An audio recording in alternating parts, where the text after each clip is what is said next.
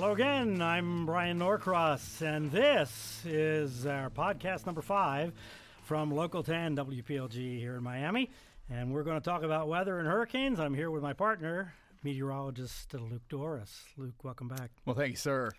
And we're going to have on the uh, program today Marty Senterfitt, who's the sort of essentially, I, am going to say, the director of emergency management in Monroe County, which is the Florida Keys. We're going to talk about Irma and the incredible events uh, there during the hurricane and the myriad of issues that he and the Keys faced at that time and, and continue to face, and how plans and procedures have changed since then. Uh, we'll get to Marty in just a second. I'm going to have pinned down on exactly what, what his title is, but anyway, I, I think of Marty as the Director of Emergency Management. We're recording uh, this podcast on July 18th, 2018. So if you're listening at some point in the future, you've got to tune in to Local 10 or check the Max Tracker app or the Local 10 weather app or local10.com for any kind of current information. And this podcast is sponsored by your neighbors at the Miccosukee Tribe. Visit them at miccosukee.com and thanks to them for their help in, in putting things together. All right, Luke, um, I saw you on the computers a moment ago. Uh, let's just talk about the tropics for a, a, brief second here. Yeah, we've gone quiet again, haven't we? After yeah. that flare up that we'd had uh, earlier, just last week, things were, were rocking and rolling a little bit. Where we had Chris and Beryl came back to life, mm. and now things have gone settled again. So nice and quiet. Yeah, lots of lots of dust, and the way the high pressure is aligned over the Atlantic, the core of the dust is staying south of us. Mm right? They, I mean, it's we're having some dust here, but in the atmosphere, it's a little milky in southeast Florida and southern part of the state. But it's over. It's the high is a, a, line so that it's across the Caribbean, thick across the Caribbean. The skies are just milky white there, and, and they may even be having some dust actually falling out of the sky. It's so thick in, in kind of pulses. And uh, then it's oriented toward Texas, Louisiana. Yeah. Yeah.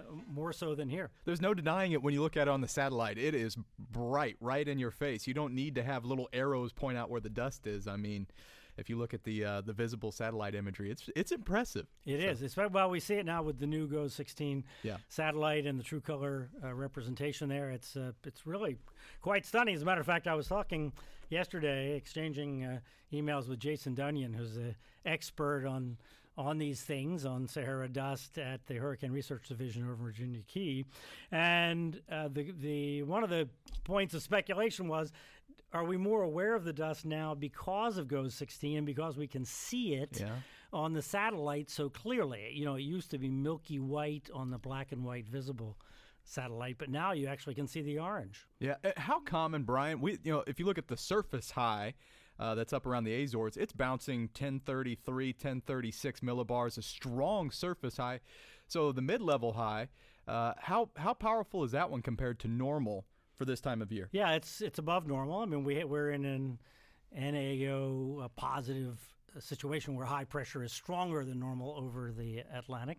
And that has tended to push the sort of storm track, or in this case, the dust track, farther south, and it's keeping it south of us. It's also what's making it so darn hot here yeah. in uh, South Florida because we're we're really near the center of the high as opposed to having the high be to our north, and we get a southeast sea breeze, and we get a, a strong south, not just a sea breeze, but a, a flow off of the cooler Atlantic mm. uh, out farther east. Feeling it today. Ooh, and the dew points are cranked too. I was out running swampy. yesterday morning. It was uh, it was pretty uh, stunning.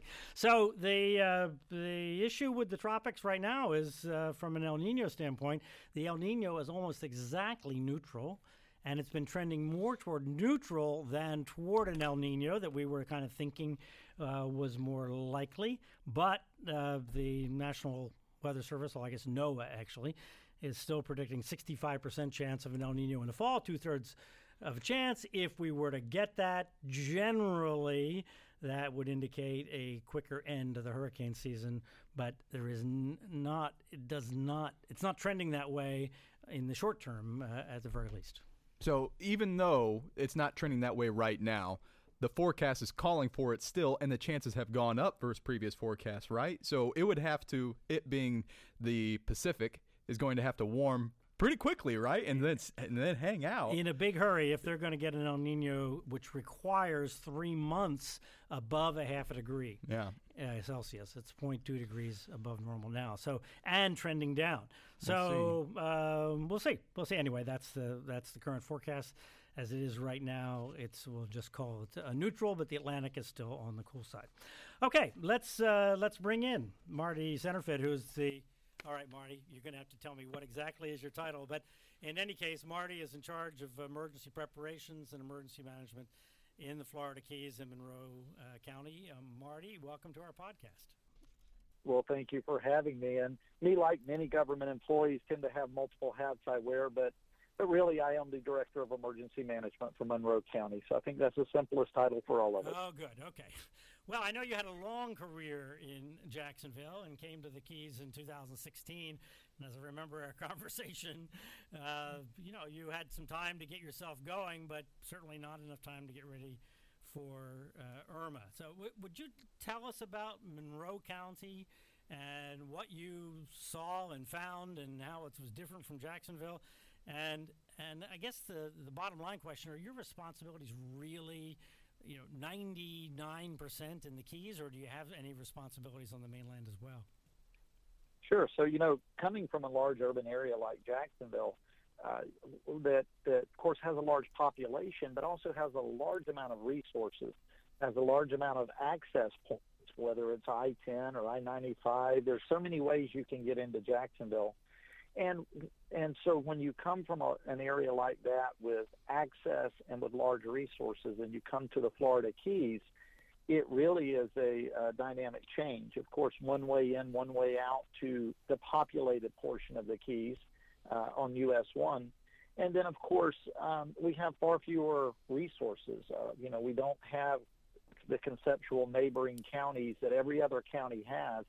Uh, you know, our closest help is Miami Dade, and and as we found here just a few months ago with the wildfires, it can be three hours for Miami to get to you to help you. So uh, we're we're isolated, uh, one way in, one way out, and we don't have near as many resources as a larger community.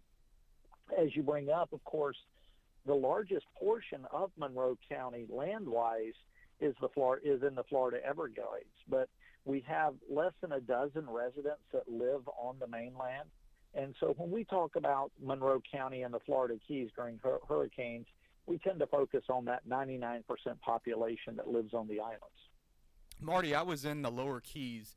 It was earlier this year we did a hurricane special specifically for Hurricane Irma and how the center of circulation made landfall uh, over Cudjoe.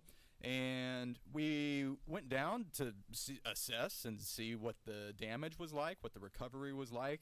Uh, there was obviously a lot of progress. One of the businesses that uh, business owners that we met with, uh, he lost pretty much all of his kayak business, and he had some uh, lodges and things like that. He was starting to recover. We'd seen some houses uh, on Big Pine that had just wrapped up their completion. So, uh, anyway, where do things stand in Big Pine and also Cudjoe, the surrounding keys, and what are the biggest challenges ahead of you?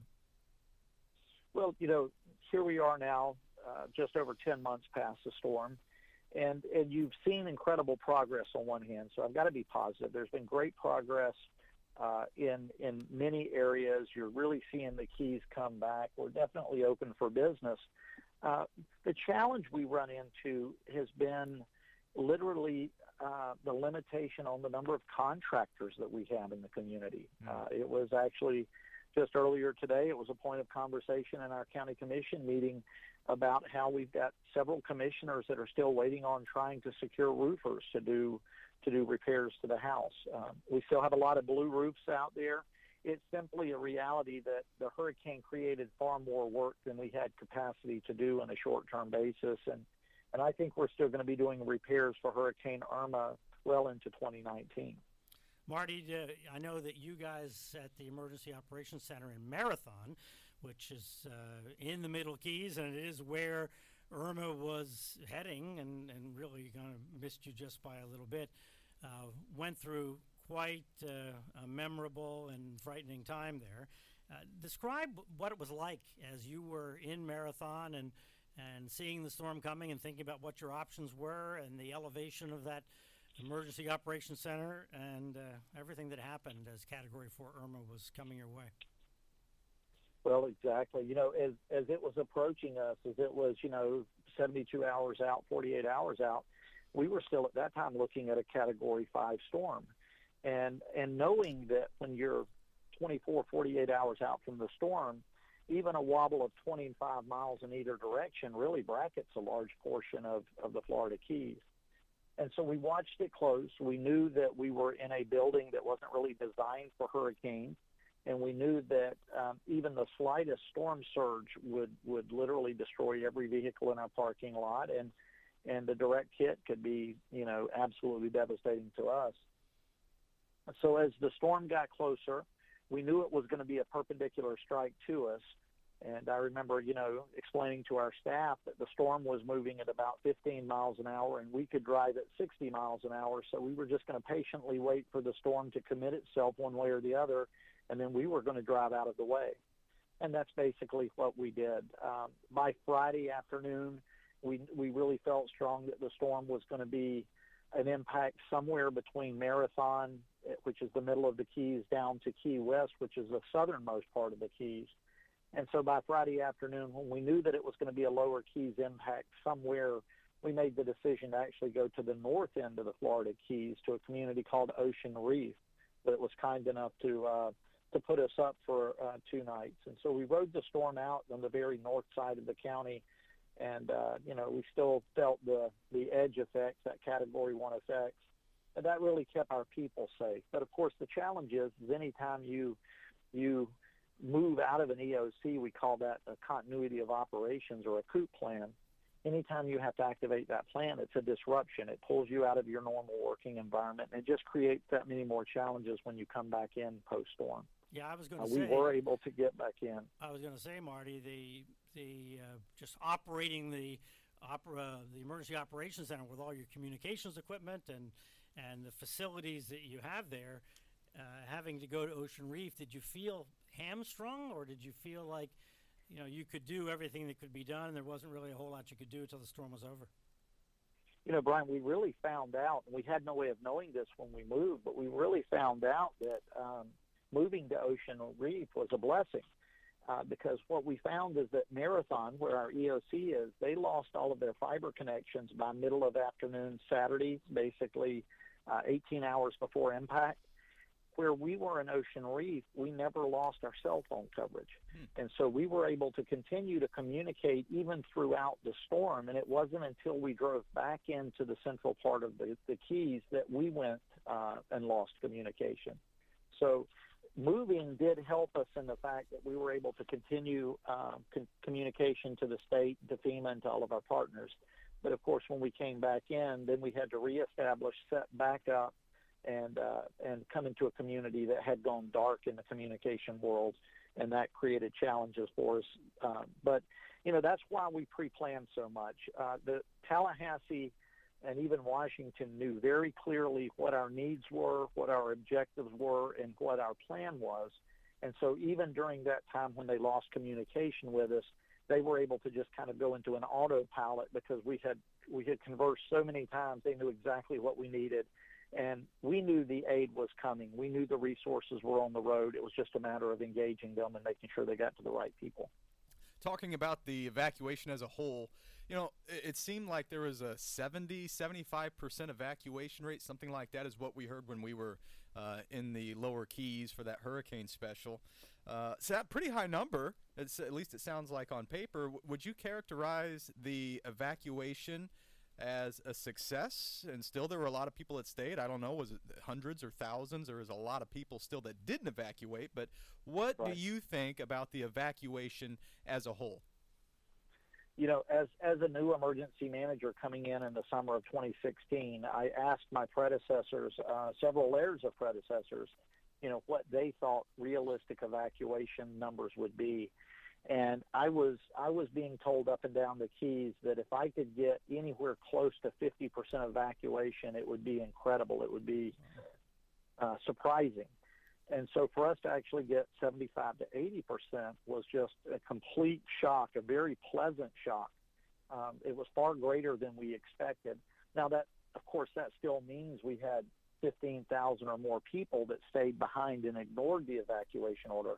But but an 85 to 90 percent evacuation was an extreme success for us and exceeded our expectations.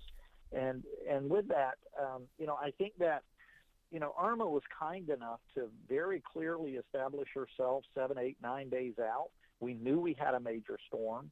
The uh, models and everybody that was talking to us were all in. Um, they were there was consensus there that it was coming. And so you have the major storm, a Category 5, coming at you. It's well established, it's well set up. And then we have Hurricane Harvey, which is just giving everybody just incredible, vivid pictures of what a hurricane looks like to a city. And so those combined effects, I think, really, um, really tied in and got that, that number as high as it was.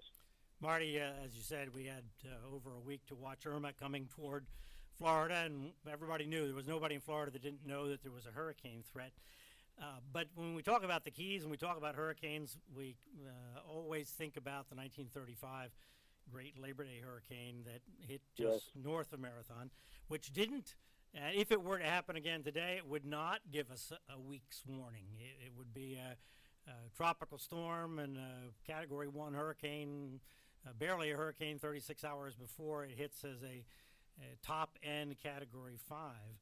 Uh, so you, you, just wouldn't have the setup that uh, I think contributed That's to right. many people's mentality. Is that what you guys you know fear most? And that, is that the storm that you think about, or is there another variety of storm that really really sets you off? No, Bryan, I, I think you're absolutely right. There were a lot of dynamics that that uh, stacked in our favor for Irma for the evacuation but those same dynamics could have gone the other way. If you take a storm like the 35 storm, or even what Harvey did to Texas, and you know it's a tropical storm a day and a half before it hits you, and then it escalates. Um, that scares me because I think that would greatly reduce the number of people of leaving. Uh, because there's not any hype going on, the Harvey effect, I think that would bring the the number down. A third thing is if we get one of those issues where the storm might hit us or might not. One of those where the lines or the the the um, spaghetti models aren't all in agreement. I think that would bring down the evacuation. And so there's a lot of dynamics that could go into this where, you know, my fear is instead of having a 75% evacuation, we may only have a 25 or 30% evacuation. And then the life toll could be incredible. The, the death toll, I should say, could be incredible. And so I recognize that we were fortunate in many, many levels with Irma, but now it just becomes that much more important for, for us in the county and, and our partners like you and your station to get people to understand that, that we have to take evacuation serious, even if even if all of the dynamics don't line up perfectly. Uh, it's the near it's the near misses or the close wobbles that could really hurt us. So, and my fear is, and I think we saw this with Harvey, people, when the storm is still a tropical storm 48 hours out, it's hard to get them to take it serious. So, Marty, you think as a result of Irma now, are people more likely or less likely to evacuate the next time there's a storm threat? Because a lot of people said, well, I evacuated, uh, but it was so hard getting back, I really don't want to do that again. But other people uh, probably feel just the opposite. They stayed and, and they don't want to ever go through that again. So, uh, what's your sense of folks in the Keys and how they feel since Irma? Well, you did touch on it. You know, people that stayed swear they'll the people that stayed and took a direct hit swear they'll never stay again. But the people who left or those who didn't take a direct hit say they'll stay. But you did touch on a key point. Many of the people I've talked to have told me that the biggest obstacle to evacuation is how long it takes to get back into the county. And many of them are threatening to not leave next time. So what we've done in the county is we've taken that to heart. You know, I recognize my job is to remove every obstacle possible that's going to hurt us on evacuation. And so we we really looked at uh, revitalizing and, and reorganizing how we do disaster reentry.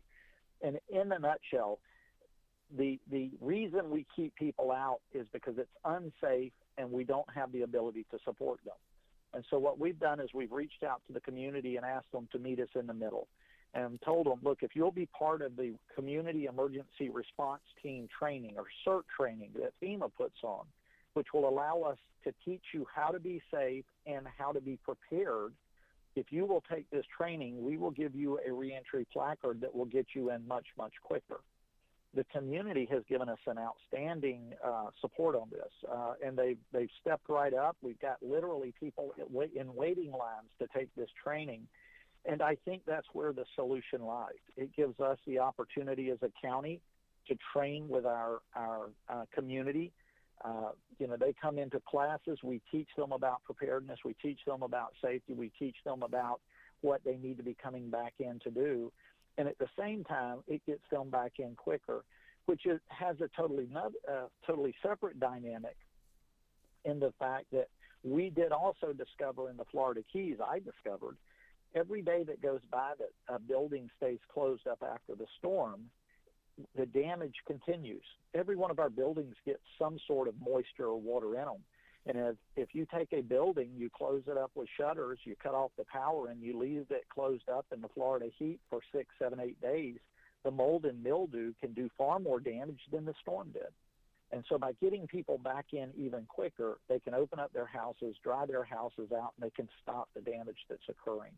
So I think we've really hit on something here that's going to be uh, quite productive. The community is going to be more engaged. They're willing to take the training. They get in quicker. They stop that damage. And so all of this working together in, in combination, I think, is going to give us a much better product in the future. One of the hardest parts of, if not the greatest challenge of a hurricane bearing down, is to communicate the impact, the threat that it poses to people. And as a broadcaster, that's you know that's our greatest challenge is try to get that information out in a way that people can digest. So from an emergency management perspective, do you think people understand all these watches and warnings that come their way? I mean, they'll have uh, hurricane watches, hurricane warnings. We now have the trop or the uh, storm surge watches and warnings. Do people understand that, and do they also understand the concept of a storm surge period? You know, I I think the the warnings, the watches and warnings in and of themselves is not what educates the community. I really think it's it's stations like yours. I think it's the media that has done such an incredible job at, at giving, being able to visualize, give graphical representation to people as to what the outcomes are. So I think I think the products that you put out are huge. I think secondly the fact that we no longer just send a teletype like they did, did in 1935 and put it in a newspaper, but we really have coverage. And as the storm gets closer, it turns into 24-hour coverage that's that's constantly sending the messages to our community. And then finally, and, and Bryan, you're the world's greatest example of this. We've got such great partners in the media that have been around for so long. People remember they they know you, they respect you. You've got that that credibility in the community, and so you know even though it may have been 25 years ago that you were talking about um, then Andrew, now 25 years later, it's still the same team giving the message, and that's powerful. People people trust uh, trust you. They have faith in you, and when you look at them and give them that message in the way that you do, it, it's profound. And I, I think that's you know, that's got to really go down on the list of another reason why we had 75% evacuation. I think it, the media deserves uh, a lot of credit in that area. I think your point is good, Marty. It's the tone of the message as much as it is, in fact, uh, I've always said more than it is the actual words. And if you have a consistent tone that's appropriate to the threat, that goes a long way in terms of communication.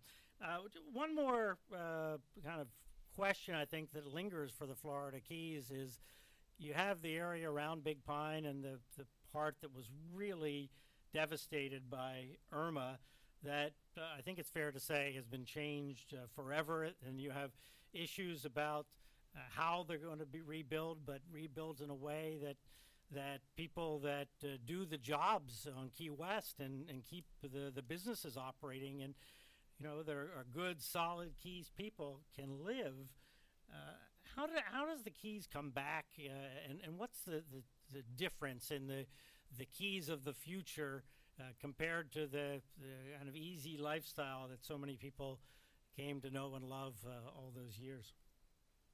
Well, I'll tell you that that literally is has been a point of conversation even today. It, it's still going on. Number one is partnerships. Uh, we formed a long-term recovery group here in the Keys, and we have over 40 nonprofit agencies that have come forward, and they're really helping us step by step through this. From from there, there's so many I don't even want to start naming them, but from organizations that do housing, organizations that do human care and relief, and and unmet needs assessments that tied into the county, where the county is really working on workforce housing solutions. How are we going to get things prepared? Uh, just earlier today, the, the sheriff rolled out an idea of using some county property that's next to the county jail to build workforce housing for law enforcement. Uh, he's having a real challenge hiring people to come into the Florida Keys because of the cost of living.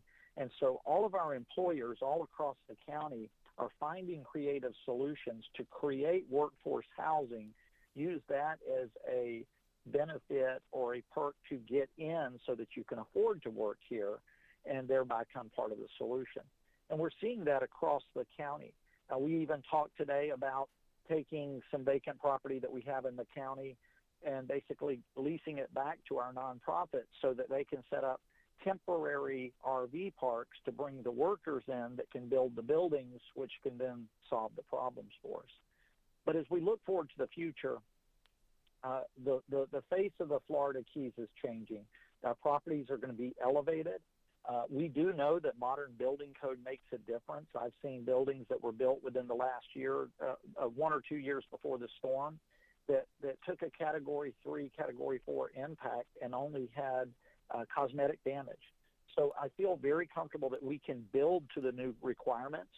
Uh, I think you're going to see a much newer Florida Keys when this is said and done, which a newer Keys means a safer Florida Keys, and I think that's always a positive point. All right, Marty Senterfitt, uh, Emergency Management Director in the Florida Keys. Thanks so much for being with us, and uh, I know that you guys have a tremendous amount of work to do, and, and the innovations in the Florida Keys, I think, will be uh, just a a guide for how people deal with very difficult uh, hurricane locations all around uh, the hurricane coast. Marty, thanks a lot. Thank you, gentlemen. All right, take care. Uh, so uh, the Keys are tough. The Keys have always been tough, and and the Keys have actually been quite lucky, even with Irma. The fact that Irma weakened so significantly uh, in terms of the not in terms of the peak wind so much, but in terms of the distribution of the Category Four winds. It was only Category Four in a very narrow corridor. Missed the population center in Key West, the worst of the winds, maybe a Category One in Key West. Uh, it's a it's a tough place, but it's a it's it's you know one of the most fascinating places that there is, of course. Yeah. So the uh, the category four winds, it was just on the right side of the eye. Is that what happened? Because you talked before yes. about how that the eye wall eroded. You, have told me about this. So this is the back side of the eye wall eroded, but the mm-hmm. front side was was very solid. But the storm was in a weakening phase. There was dry air coming into it. Uh, there was a little bit of shear over top of it, and that accounted for the the back end of the donut eroding. Mm-hmm. So as I said, it was a croissant, not a donut. Yeah. Right? Uh, so the, yes, on the right side, just to the uh, up the keys, you know, uh, we call it up to the north. It's actually more to the east of Cudjoe Key, uh, and uh, that's where the worst of it. Uh, worst of the winds were, but in a very narrow swath of Category Four and a little bigger swath of Category Three, but thing was, the Key West, the population center, and the Lower Keys, Stock Island, and, and all down there was on the so-called weak side of the storm. Yeah, um, you know, you were talking about how the Keys residents are really tough. That's one mm-hmm. thing that from that special when we went down and, and visited with some residents was how much they helped each other. Uh, I mean, everybody was had each other's backs. Uh, a lot of stories with that. Uh, something that I took from that that was fascinating to me was the people that decided to stay and ride the storm out versus evacuate, um, how that decision could impact your community in a negative way. If you can't, you know, take care of yourself, which the people that uh, were discussed and told to us, they were, you know, uh, I don't know, maybe a little bit elderly. I, I don't, mm-hmm. I didn't meet them. It just, it didn't sound like they were quite capable of taking care of themselves, but they wanted to remain in their home. It's a very personal decision. I'm not mm-hmm. trying to, um, you know, judge or anything, but after the storm was done, they were taking a lot of resources and slowing down the progress of the rest of the community to try to rebuild. And uh, I thought that that was, uh, you know, another step in the in the process of deciding should you evacuate, should you not. Hey, you know, we could be a hindrance to uh, to our neighbors. Well, not only that, you have the, issue of uh, you can have supplies, right? You can have food and water to take care of yourself, but they lost communications. Hmm. So there were no cell phones in the lower Florida Keys, in the middle and lower Florida Keys after Irma. So you put yourself in a situation, you know, people these days can't really imagine not being able to call for help or to communicate with their family. And that's a huge issue. And there's no reason to think that uh, anywhere in the hurricane zone with a bad hurricane hitting in the in the wrong place that you wouldn't lose communications even if you had supplies mm-hmm. and and, uh, and the facility to to take care of yourself. So it's a big deal. Here's a question I, I should have asked Marty while he was on. He was talking about the workforce housing. Hmm. So, you know, affordable housing for people to, to work in the lower keys is do people that had lost their home uh, and maybe they, you know, life will never be the same again. They can't rebuild what they had pre Irma. Do you know if they're going to have access to the affordable housing? That's the plan. That's the idea. It's a very, very tough problem because somebody's got to actually build that. Yeah. And you got to be able to afford to build it, but and rent it out on, in some fashion to people that used to live in mobile homes, small mobile homes in some cases, lived in the avenues there on Big Pine Key. And this is not a wealthy area, but it was a lifestyle. And, yeah. and Irma essentially uh, wiped that uh, uh, that lifestyle uh, away. So there, there's a lot to learn, and uh, they're learning it in the Keys, and they're trying new ideas. And uh, I think that's that's terrific because as long as I've been in South Florida now, 35 years, we've been talking about you know the challenges of of living in the Keys. So a little bit of a, a stat about the, this hurricane season because we had these two you mentioned earlier, Luke. These two hurricanes spin up in July. Yeah, pretty darn unusual uh, situation, and and both of them were. Uh, very freaky. One was um, Beryl that formed way far east, by far in terms of storms moving from east to west across the tropics, by far the farthest east a hurricane ever formed that early in the year. And then you had this Category Two. Chris became a Category Two way off the the uh, northeast coast. Very, very unusual. So it raises the question: when we've had these kinds of storms in the past, what happened to the the hurricane season? You know, is there anything we can say? And the answer is no, not really. Yeah. Uh, so, uh, just as, as an example, that there have been four times since 1950 that that uh, we had that happen to have uh, at least two storms in in uh, July, and uh, two of those times we ended up with a pretty busy and dynamic season. Other times we ended up with a season that that really didn't generate anything. So, so we could still have a even though this is a an it's an active start, no doubt. Um, it could still be overall a quiet season. Is that there's a chance of that? We just don't know. There's not a signal. I guess a better way to phrase that is just because we've had an active season so far doesn't mean it's going to remain active through the rest of the season necessarily. Yes, as we talked about last week, both of those storms were kind of freaky storms and yeah. really not symptomatic of, of the overall uh, weather pattern. And let me remind you, this podcast is sponsored by your neighbors at the Miccosukee Tribe. Visit them at miccosukee.com. So I have a, a, question. This isn't fair to ask you because you're kind of a newbie here, but uh, for our friends in in uh, Hurricane Land that are, and in podcast land, I guess, that are not uh, newbies to Southeast Florida, uh, ask yourself this question: When was the last time a Category Three or higher storm hit Miami? When was the last time a Category 3 or higher storm hit Miami? People think, you know, we've had a relatively large number of hurricanes here, right? This is the hurricane capital.